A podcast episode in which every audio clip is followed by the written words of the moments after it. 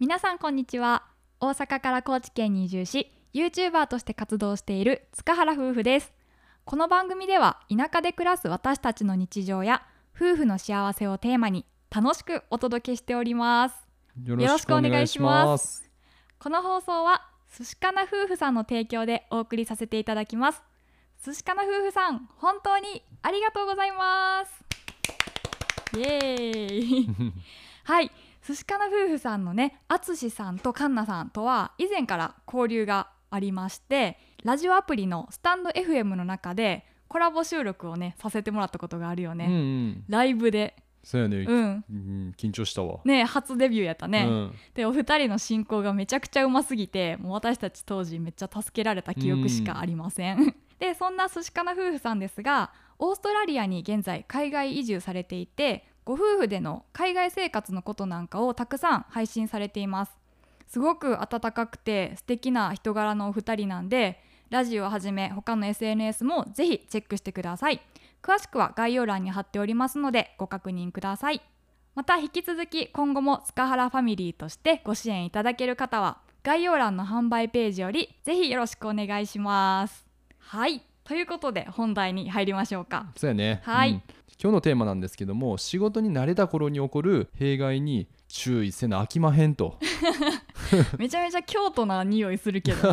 飽きまへんっていう話をねうん。していきましょうかそうやね。はいもう5月の中旬になったけどね、うんうん会社にお勤めの方は、まあ、新入社員の研修も終わっていよいよ一緒の職場で働いたりする時期なんじゃないかなと思って、そうやうねん、で自分も教育担当になった時とか、うん、どんな新しい子が入ってくるんやろうってすごいワクワクしてて。あうーん、ただまあね今の時代やから、ん例えば事務系の人たちっていうリモートワークで教えたりするんかなめちゃめちゃ難しいよなそうやなめっちゃ難しいよななんかお互いに教える側も教えられる側うもん、初めてのことすぎて、うんもう結構やりながら慣れていくしかないみたいな環境かもしれへんね。そうやな、うんもうでちなみに僕は2012年4月から、うんまあ、8年ほど専門商社で経理の仕事をしてたんですけども、うん、今日はねその経験則からのお話なんですけども、はい。仕事に慣れてきてからってめっちゃ怖いよねっていう思う話なんですけどああ、慣れてきた頃のお話。そう要は時間の使い方の話になります。はい。で仕事って慣れてきたら、うんもう自分でペース配分を考えてダラダラしちゃわへんっていう、わかうる。ん、すごいわかるよ。で新入社員の頃っていうのはもう生産性が乏しくて、まあ教えてもらったことを実行するだけで、うんもう結構もうくたくたな毎日やと思うねんな、うんうん。でメモを取ったりしてそれを実践して疑問があったら確認しての繰り返しでだからめっちゃ効率悪いやん、いざさ、それ任せられても、うんとんでもなく時間かかったりして、うんえ、この量一日でみんな終わらしてんのそうそうみそうたいなことに衝撃を受ける。うんねえ、うんみんななんか澄ました 顔で「えみたいな、ねこっちはなもうなんか滝汗かきなが らもう脇びちゃびちゃやんえ、どんな必死にやっとったの、まあ確かにその気持ちはわか る。うん、ただねこの時期のベースをねちゃんとしておけば後々やっぱり楽になったっていう感覚もあったし、うんうん。でその後々楽になるっていう感覚っていい反面弊害もあって、うん。楽になってるってことは新入社員時代よりも自分の生産性ってめちゃくちゃ上がってると思うんやん。うん。でじゃあその生産性が上がって時間を短縮できましたじゃあ余った時間何してますかっていう話やねんけど。うん。で僕も8年間同じような経理の仕事をしているともうその感覚に陥ってう、ん。ね経理の仕事って特にルーティンワークでそうやね。慣れてきたら大体一つの業務の10日時間って分かんねよ、はいはいはいはい。うん、だから今日マストな業務があったら1時間で実際あーできるやろなけど早終わらしてもうん時間持て余すから、うんもうちょっとダラダラ低燃費でやって頑張ったら1時間で終わるけどまあ2時間低燃費でやったらいっかみたいな、なんかそんなんなかったあるジムやったから余計わかる、うなんんかその一日の中でよっぽどじゃない限り、そのめっちゃ重要な仕事ってあんまりうん舞い込んできたりしなくて、うんでその一番嫌なのが手持ち無沙汰になった時の時間やんねああせやなそうそうだから私もジムとしての経験が上がってきたにつれて同じように、うんあこれ大体めっちゃ飛ばしたら何分で終わる、うんただなんかゆっくりやったらある程度時間稼げるなみたい な感じあせでやそう、なそう手が空くのが嫌やから、うん意味のない時間調整うんやってた、ねなんかずっと手持ち無沙汰でこいつ暇そうやなって思われるのもちょっと嫌やし、うんうんだからそういう風にねダラダラしてたっていうのもあってんけど、うんね、新入社員の時って必死に終わらして頑張ってた仕事が慣れてきたことによってもうサボってまう、うんまあ、慣れてるからミスも少ないし安心やんうん、で時間が余っちゃうみたいなそうやねでただやっぱり自分も途中からこれじゃあかんなと思った時があって、うんうんうんなんかの本読んだ時に、うん特に経理は AI に今後仕事がもう奪われていくから、う